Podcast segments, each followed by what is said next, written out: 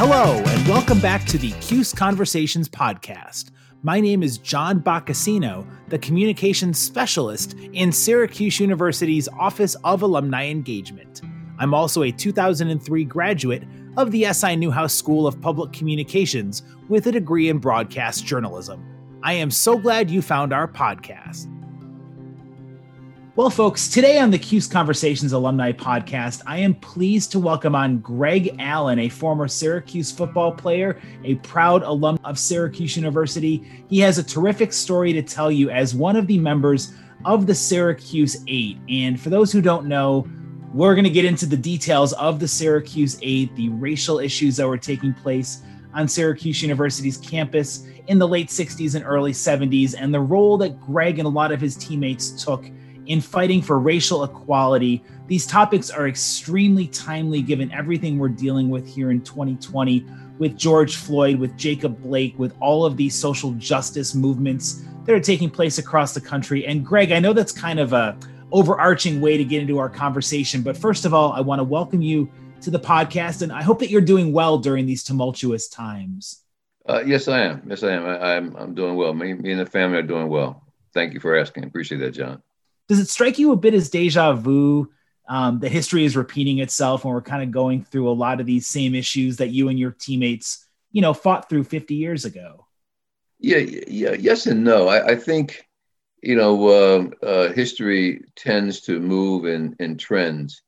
Um, I don't, uh, I, I don't want to misquote, but uh, I believe it was Lenin who said that, you know, there are decades when there's no change, and then there are weeks when decades change.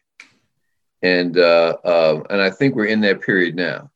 I think that um, uh, you know we went through a period of maybe the last you know 30 years or so where everyone assumed you know that uh, uh, we had a handle on, or at least um, had control over you know most of the racial issues and tensions and, and social justice issues you know here in, in the United States. But um, uh, again, as events um, uh, uh, occur, uh, we're reminded, and of course, you know, sometimes past histories are, are, brought up, and then we also see that, you know, that it isn't a history, that is, it's a really a current event, but one that we just haven't given that much attention to until now.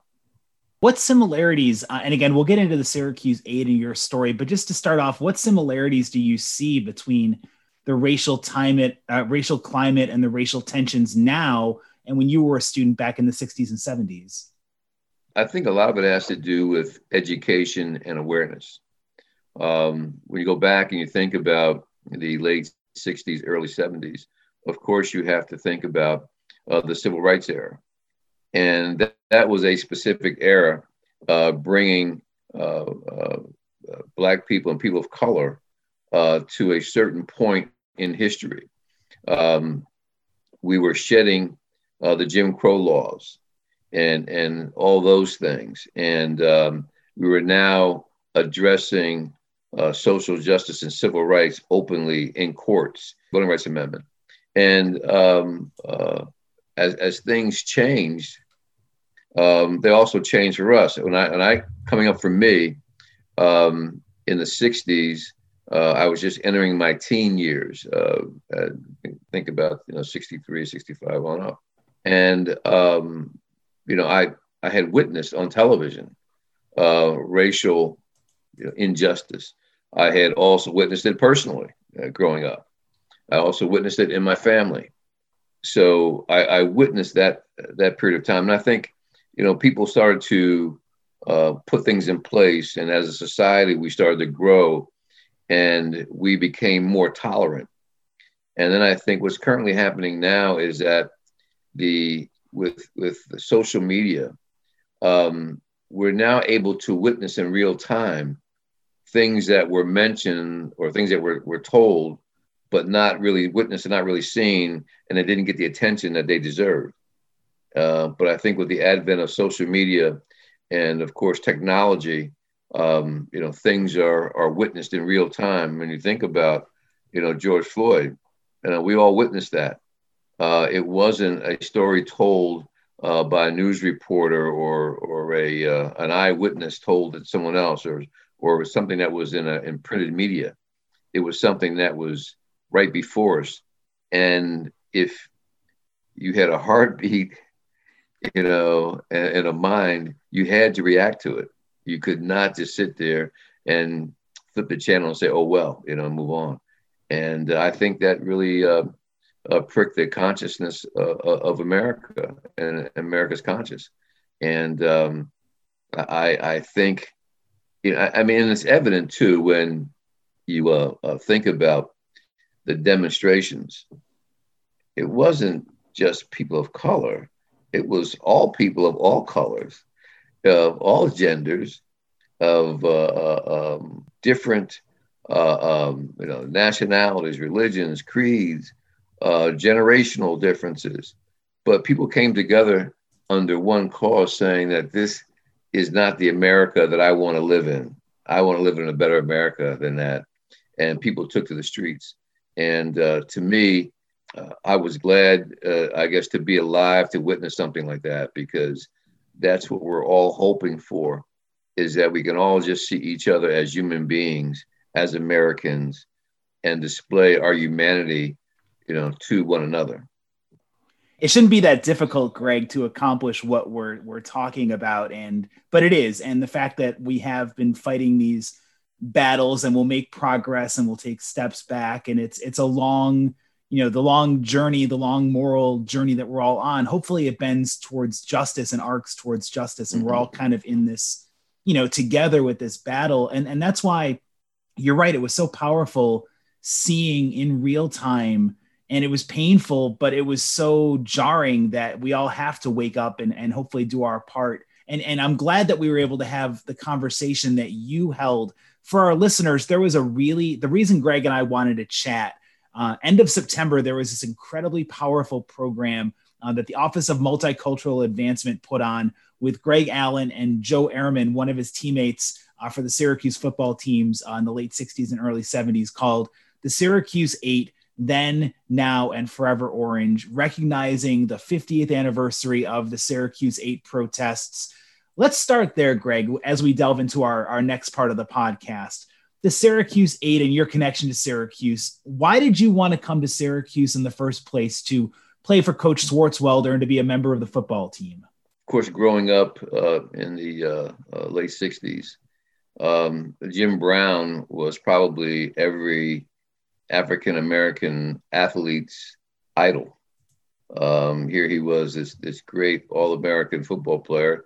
And even at the time when he played, recognized as probably being the best football player um, in the country, and, and they say now ever. So I, I had a, a predisposition uh, to Syracuse based on Jim Brown. As I got older, uh, and of course, uh, you know, started my athletic career in high school. I learned of others uh, that had gone to Syracuse, like John Mackey, uh, Ernie Davis, the first African American to win the Heisman, Floyd Little, Art Baker. Um, there were so many um, uh, African Americans had gone to Syracuse and had, you know, gotten degrees and gone on to the NFL and that was the ideal situation um, uh, for any uh, high school athlete, and for, for me as well to get to a Division One school, and especially one with the uh, preeminence as, as, Syracuse, and being a running back, it was the most logical and ideal place for me to attend. Um, I had other offers from from other major Division One programs, but uh, um, Syracuse was always, you know, one of the ones at the top of the list. What was it like for you, you know, to, to, to start off, you know, what were your expectations for Syracuse and for the football team? And, and did you think that there was any, like, what was the racial climate like when you were a student back there too, when you first walked onto campus? When I first got to uh, Syracuse, um, uh, the enrollment on campus was, uh, I think, 16,000 plus. Uh, but there were only, I think, 160 uh, 70 African American students, people of color, on campus. I didn't understand that. Um, you know, uh, my, my senior year, I, I, got recruited. I came to campus. I went to a couple of events, and of course, the events I went to, there were other African American, you know, students at Syracuse there, um, and so I just you know, I thought of a place of 16,000, there had to be at least a couple thousand, you know, uh, African American uh, students as well. I, I, soon found out differently. I also found out that, you know, Syracuse, if there were 100 players on the team, um, my freshman year was the first time that they had more than, or they had double figures of African American ball players on campus, where there were uh, 10 of us on campus at the time. So, I mean, that told me that, you know, uh, the African American ball players who got recruited by Syracuse were, were, were good players, ended up playing, you know, and, and moving on to professional ranks.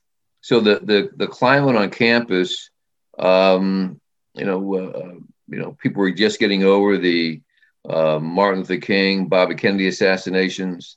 You know, uh, uh James Brown uh, had a record out. I'm, I'm black and I'm proud and that was the theme going through uh, i would say uh, people of my generation you know 18 to 20 year olds you know that uh, uh there's a new consciousness about oneself and uh, one, one you know, and exploration of one's history.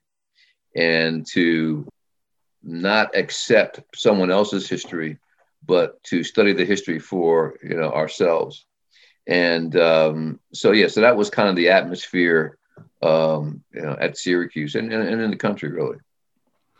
And so you, you get to Syracuse, and again, you mentioned all of these, you know, proud, talented African American backs and athletes who have gone to Syracuse, and you get there. Um, what I guess when did it start to unravel? Uh, when did you start to realize that something, you know, wasn't quite right when it came to both, you know, the treatment um, from the coaching staff, from the administrators, and and racially, when did you start to really think that you might be in trouble and that there might be uh, some action needs to be taken to kind of you know right this wrong? I'm going to answer that in a, in a compound way. Okay, I'll, I'll start with the most significant event for me. Uh, the most significant event occurred in the uh, uh, beginning of uh, spring practice uh, in in 1970, which would have been my uh, my junior year. And uh, um, prior to spring practice, you know, I've been working out and, and getting ready for practice. But um, a couple students uh, approached me and uh, asked me if I would attend a meeting uh, that they were having with the dean, I think it was the dean of men, um, to get a Black Studies program at Syracuse University. Uh, there had been a successful launch at uh, Cornell University up the road and of course, uh, you know, Black African American students at Syracuse, hearing that, wanted to do the same at Syracuse. Uh, they asked me to attend the meeting because they wanted to get a, a broad cross section of, of students and they wanted at least one or two student athletes. And so uh, they asked me, and I, I willingly accepted. So I was a participant, but I, I wasn't a, uh, one of the leaders of the of the meeting. Uh, well, two days later, I got a call to uh, come see the coach in, at the uh, field house. Didn't think too much of it. As I said, I was getting ready for spring ball, so I assumed that he wanted to talk about uh, my readiness and you know, was I prepared, you know, to start spring, spring practice. So I went to the field house. I was ushered into his office. I sat down. He uh, looked at me um, as he kind of peered over his glasses, and he says, uh, "What's this I hear about you and this black crap?" And um, of course, that wasn't a conversation that I was anticipating. So uh, I guess he could see, you know, by the look on my face that I was a little, you know, taken back by it. And so he repeated it. And I said, "Oh, are you talking about the uh, meeting I attended the other day?" Well, you know, I explained to him, you know, why I attended and, and what it was for. And so uh, he said to me, "Well, you have a decision to make, Allen. Do you want to be black or do you want to be a football player?" As you would expect um, from a 19 year old, uh, you know, hearing something like this for the first time, I, you know, like what, you know, I, I don't quite understand. So he repeated it, you know, do you want to be black or do you want to be a football player? And so I said, well, coach, you know, uh, um, I know I'm going to be a, a, a football player for a short period of time, but I'm going to be black all my life. And I don't see how uh, I can separate the two and I, I think that I'm capable of being both a football player, you know, and black. And he says, "Well, Allen, you you have a choice to make." And as I as I left the meeting, I still struggle with trying to describe exactly how I felt, but uh, lately I've been using the the the uh, I guess the antithesis of the Black Lives Matter, and was what he was saying to me is that my black life it didn't matter, you know, that I only mattered if I was a football player, and I should be identified as a football player, and then black, and for me it was I want to be identified as a black man who also plays football, and so as I left there, and and you know other things that happened to other players uh, but that was a defining moment for me that I knew that, um, you know, we had been talking about, you know, the hiring of a black coach and and those type of things, and this just further cemented, uh, the, you know, my position that we needed a black coach, we needed someone, you know, to uh, um, be an advocate for us. As you know, uh, that didn't happen. Uh, they promised to hire a black coach. They didn't. Uh, they brought Floyd Little in for um, a couple days, and uh, that was a breach of our agreement. And when they breached the agreement, we decided that we were going to to boycott to let them know how serious we were about uh, having uh, someone uh, for the uh, black players to have an advocate to speak to the coaching staff. And really, um, Greg, what you guys are asking for is not anything unreasonable or unrealistic. I've read a couple of quotes where you said you felt like even you know the team doctors were hesitant to touch the African American players or lay hands on them with with their mm-hmm. treatments and you're not you're feeling that makes you feel subhuman and that's a horrible condition and a horrible feeling to, to go through how what did it take and, how, and when did you realize that you weren't alone that there were other players on the team that would make up the nexus of this Syracuse eight, the nine other players. How did that groundswell start to gain momentum? So here I am, a 18 year old, uh, just graduated high school, um, about to start my college career um, at the ideal school uh, that I, I, want to attend. I'm looking to get a an education, a degree from Syracuse, play at Syracuse, and hopefully, if things turn out well, of course, go to the NFL. So I arrived at the airport, uh, pick up my bags, and uh, the coach that recruited me uh, picked me up, and we put my stuff in the car, and we're on our way to campus. So we get in the car, and he says, uh, "Gee, Greg, so glad that you decided to come to Syracuse. Uh, we really think that um, um, you're going to be an asset to the team." Too bad that um, freshmen can't play. We think that uh, you could help us out now. Um, but you know, while you're here, we want you to get a great education, enjoy yourself, and enjoy your college experience. But um, don't date any white girls while you're here. We, we we've had problems with that. We don't want you dating any white girls. So when I got to campus, got settled, and I met some of the other guys, and uh, I mentioned, I think at, at dinner or something, in my conversation with the coach, and um, the other, you know, African American athlete ball players said the same thing. Say, well, hey, you know, I started laughing basically and said, well, gee, Greg, that's a conversation that we've all had. You know, everybody gets that conversation when, when you get here. So that was the, I guess, the the the eye opener for me that this wasn't going to be this um, uh, this dream of American Pie you know, the you know, going to college, having a great career, going to the NFL, and life is good. And then there were some other incidences uh, uh, that occurred, uh, players being called boy, or um, you know, um, if, if one of them had a one of us had an afro, and you know, it was uh, you know, get that fuzz, that fur off of your off your head. Um, and uh, uh, another incident, uh, uh that impacted me had to do with my education. Uh, I returned from from campus, and um, I saw several ball players sitting with a tutor, being tutored, and um, they happened to be in the same math class that, class that I was in. And uh, I said, "Oh, that's interesting." And so um, I asked if I could join the the class and the tutor said well no you have to uh, get permission from the coaching staff in order to uh, join the, the tutor session so i said okay and so i went down and i told the coach that uh, I'd like to join the tutoring session that the other ball players are, are involved in with this because I have the same math course. And uh, I was told no, you know, that what I should do was study harder. I said, well, we're all in the same class, coach. I mean, why can't I know, sit in the tutoring session? And he said, well, no, you can't. You know, you need to study harder. I also told a story on the podcast on the 30th about, uh, you know, my major being changed. I came to Syracuse as a biology major. When I told my coach that I needed to leave practice one day because of my lab, I was told that I couldn't uh, take any courses that had a lab, and that if my major had labs, that I was going to have to change my major. They moved me from biology to what they call general education, which is just taking courses just to be eligible subsequently, though, uh, with with the help of uh, a couple other people, found my way to uh, enter um, Newhouse. That's where I graduated. I graduated from Newhouse. Uh, but those were the type of things that that occurred. How did the movement go from you and your encounters to then getting the rest of your teammates on board and mobilizing this movement? We we we all had experienced something. All right. You know, we you know we would get together and we would talk. You know, and uh, and uh, you know we would talk about it, and we got, it got to the point where we decided it was really probably after the Wisconsin game, um, my sophomore year.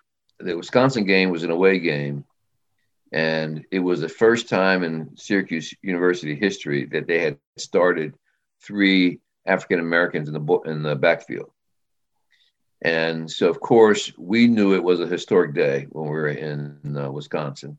So the three of us got together. Uh, was myself, John Godbolt, and Al Newton, or Alif Muhammad now. And uh, we said, hey, listen, you know, we're going to play so well today that, you know, there's no way that they're not going to be able to start, you know, three blacks in the backfield.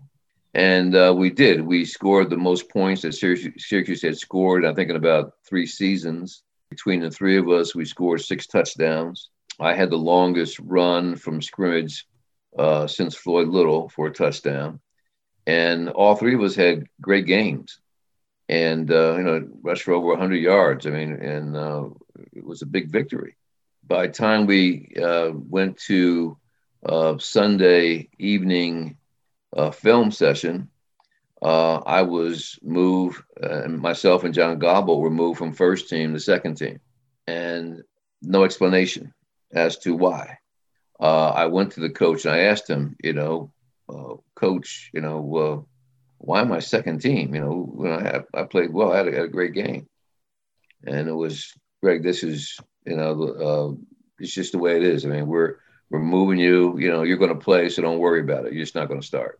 And of course, uh, my roommate, John Lobon had his own experience, you know, where he was the starting center on our freshman football team, uh, moved up to varsity, and they moved them to defensive end.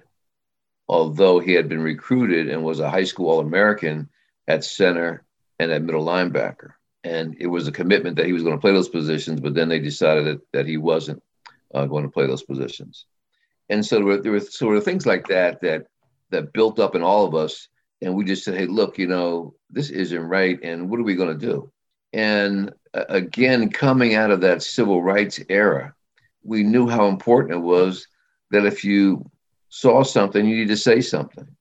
You know you need to do something. Are you going to stand by and wait for the next guy or are you going to be the one to step up? And as we talked we decided that well you know what?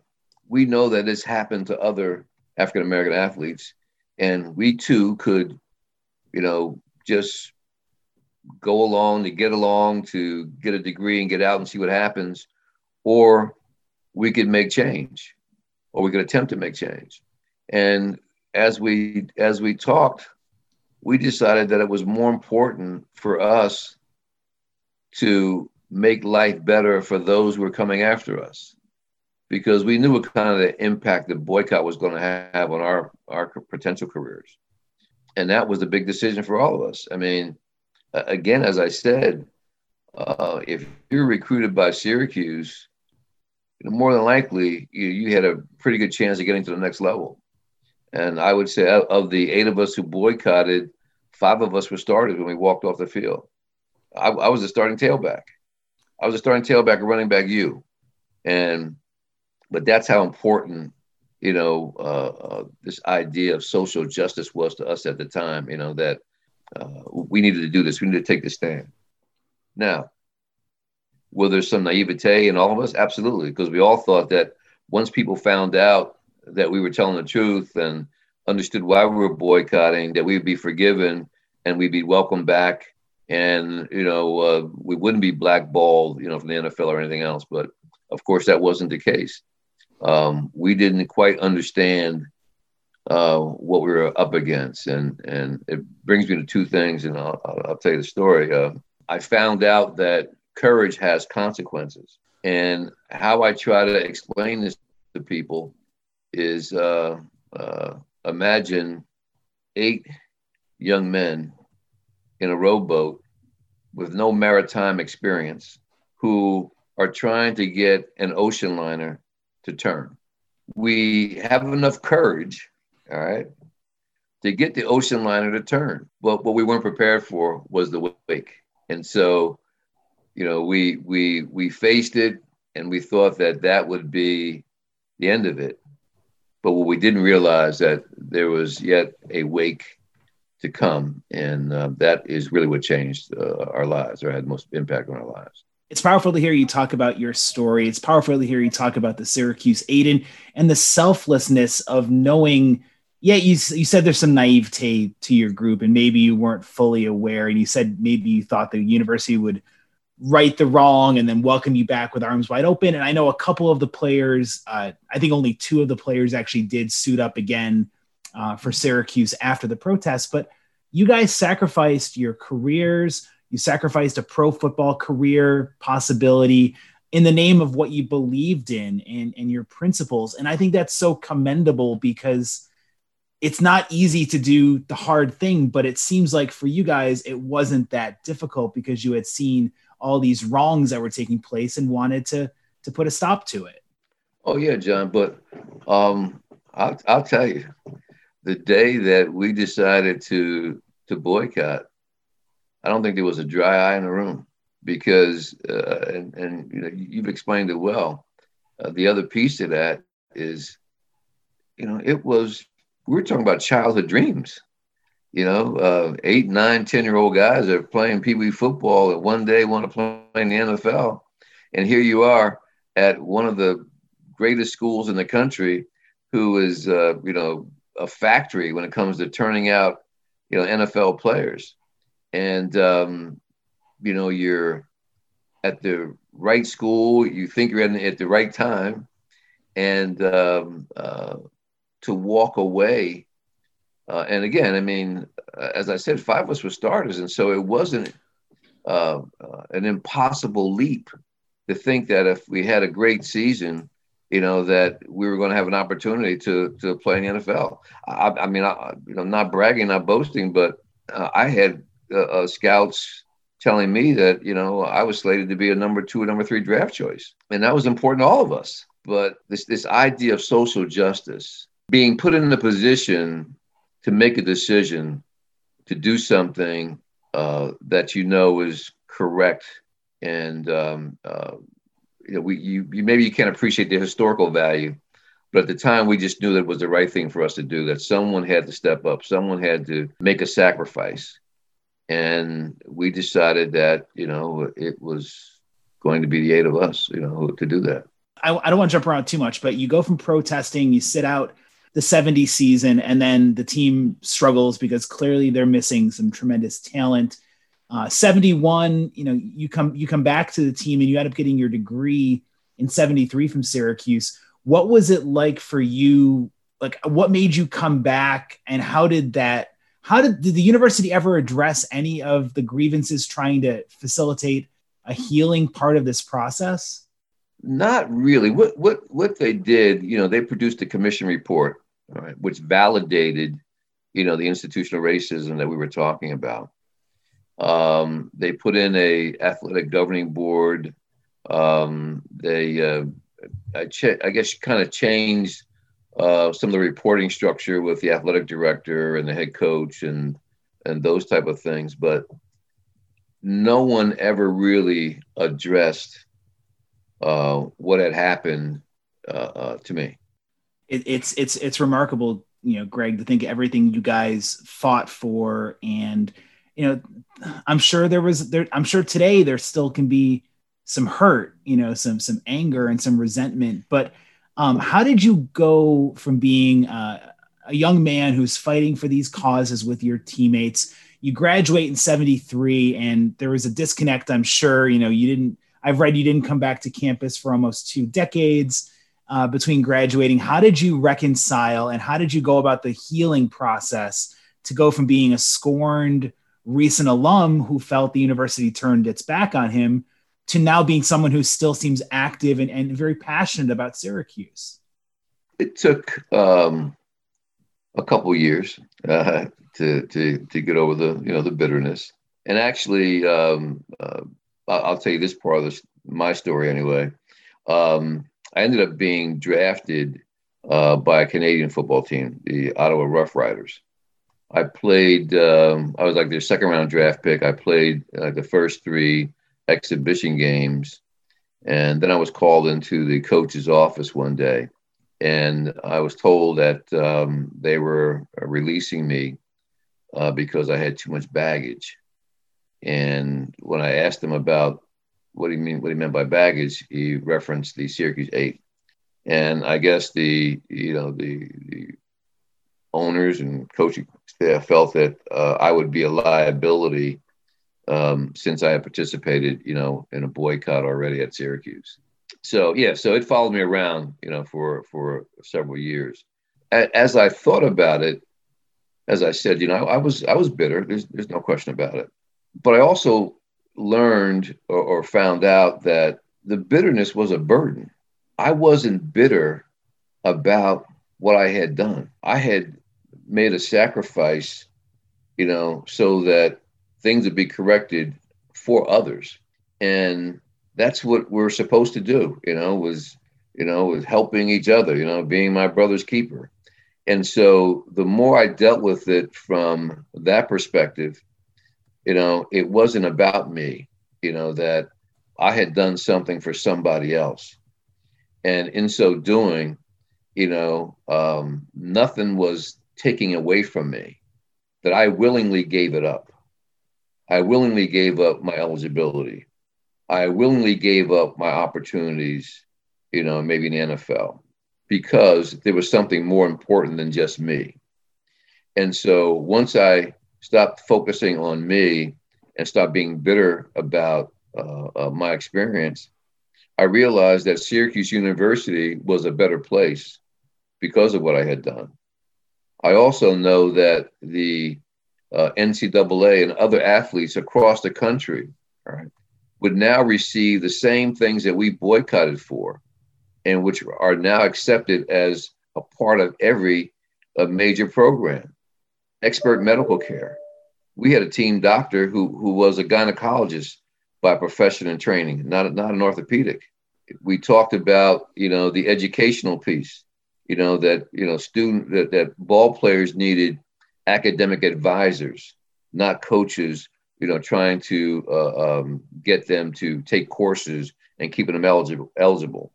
But they need academic advisors so they can pursue their careers. We wanted um, um, coaching staffs to be integrated. Up until that time that, that we were talking about a, a black coach, there are only, and I might be off by one, maybe two, there were only two assistant black coaches in Division One at the time. And then the other thing was, you know, to make sure that players were assigned positions based on merit and not race. And by that, I, and that I'm talking about, if you look back, of course, in sports history in the 50s, 40s, 50s, and 60s, black athletes were not allowed to play quarterback, uh, center, or middle linebacker. They were called thinking positions. And there was also this undertone that it wasn't respectful for um, uh, a black man to be barking orders at, at other white men. So as I look back and, and all the things that were changed, and they came out of the Syracuse eight boycott, and so we we had some relevance to change, uh, and it was historical. And so the more I thought of it from that aspect, I I was proud of what I had done at Syracuse. I was also proud that I was a Syracuse graduate. I had a Syracuse degree, you know, and, and we used to say it then, I say it now, you know, Cuse got juice. You know, I, I could I could walk in a lot of places with a Syracuse University degree, all right, and and get people's attention. I knew that, so I, I looked at my experience as as one that was well served. Uh, I got a great education from a great institution, and while I was there, I got to help serve humanity, and uh, um, uh, two things I can be proud of. We're very happy to have you back in the fold. Um, I know you you, have come back to campus. You've been involved in, you know, coming back together. Uh, the every uh, third year reunion celebration for our Black and Latino alumni, which is just they, they recently had their CBT uh, earlier in October, and I know you participated in the Syracuse Eight uh, program that we had the end of September. It's great to have your your voice. It's great to have your expertise, you know, back uh, in the fold here at Syracuse, and it's just a constant reminder that the more things change, the more they stay the same regarding the social justice movements that we're going through right now in this country. You do feel like your Syracuse 8 teammates were in at the ground floor and kind of laid the foundation along with Bill Russell and Jim Brown, a lot of the pro athletes uh, from the late 60s who took their stances. You guys kind of feel like you were on the ground floor of that movement, right? Oh, absolutely. Absolutely. We, we know that, and think, think of it in this terms, that we got an institution like Syracuse University to admit that there was institutional racism, and we got a commitment to them to make change. That they thought it was beneath a, a university of their stature to have institutional racism uh, at the university and not do something about it. And that's important. That, that's really important and so to to be a part of that on the ground floor that not only to protest but to see in real time actual change is amazing. And that's what was kind of emotional for me. I call it my john lewis mo- mo- moment when i could look back like he looked back over the bridge. I could look back from today and where we were 50 years ago and see where the university is today. And and and take solace that uh, you know uh, we, we we we made a contribution. Um, we we helped uh, Syracuse continue its its its greatness, and so uh, uh, to that uh, point, I'm I'm very proud of. Well, and Greg, you should be very proud, and your teammates should be very proud. And for our alumni who are listening who can't get enough of this topic, there's a book, Leveling the Playing Field, that was published by the university uh, several years back talking about the Syracuse Eight. The group received the Chancellor's Medal for Extraordinary Courage back in 2006, and it's great to see the university and the Syracuse Eight coming back together and and really moving forward because these are conversations that are very important and very timely. And I'm glad, Greg, you took the time to stop by our podcast here today. Thank you so much for your expertise, uh, for fighting the good fight. I wish you nothing but the best moving forward. And, and the same for you, John. And thank you for taking the time uh, to do this and think enough of uh, our story uh, that you would give it, you know, some time on your on your podcast. I appreciate it. You know, thank you.